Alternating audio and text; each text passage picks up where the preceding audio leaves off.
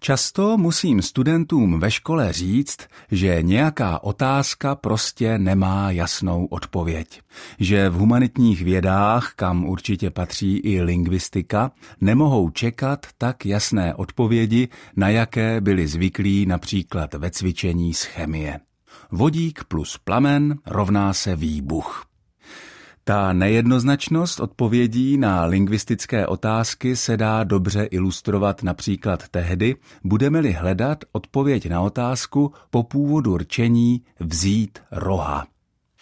Vzít roha znamená utéct, jak můžeme ilustrovat například formulací kočka mu prokousla prst a vzala roha.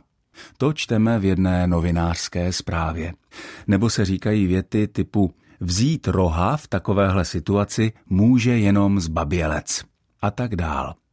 Těch frazeologismů, které označují, že se někdo náhle a rychle vzdálil, je samozřejmě spousta a nemálo z nich má v sobě sloveso vzít.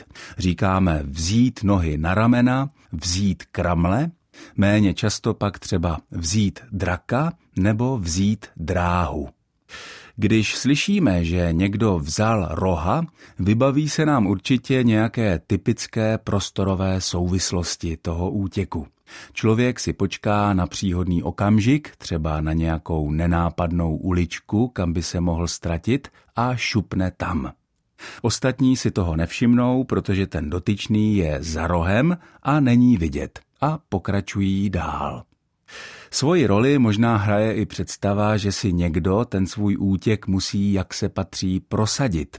Například náhle vyrazit proti lidem, kteří ho někde zadržují, zachovat se jako nějaké rohaté zvíře, nabrat svoje omezovatele jakoby na rohy, odhodit je a zmizet. Velmi zajímavý a nečekaný je ale výklad, který počítá s tím, že v ustáleném rčení vzít roha zaznívá jistý maďarský prvek. Je to sloveso rohan, které v maďarštině znamená utíkat nebo běžet. Rozkazovací způsob od tohoto slovesa pak zní rohaň, což je protějšek našeho utíkej, běž. A právě ten tvar rozkazovacího způsobu, tedy rohaň, utíkej, běž, je zřejmě v základu ustáleného rčení vzít roha, utéct. Tak například jeden maďarský spisovatel napsal před více než 70 lety tyto verše, cituji. Rohaň autóm, rohaň velem, rohaň dibirgö életem. V překladu je to utíkej moje auto, utíkej se mnou, utíkej můj řvoucí živote. Tento spisovatel musel pro své chování za druhé světové války uprchnout v roce 1945 z Evropy a většinu života pak prožil v USA. Takže to byl zrovna případ člověka, který vzal roha.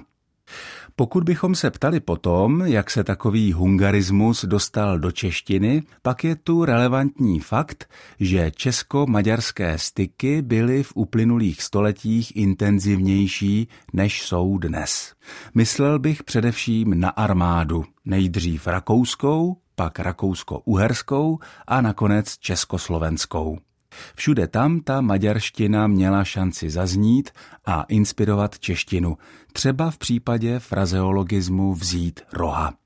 Z Olomouckého studia Českého rozhlasu zdraví všechny posluchače Ondřej Bláha.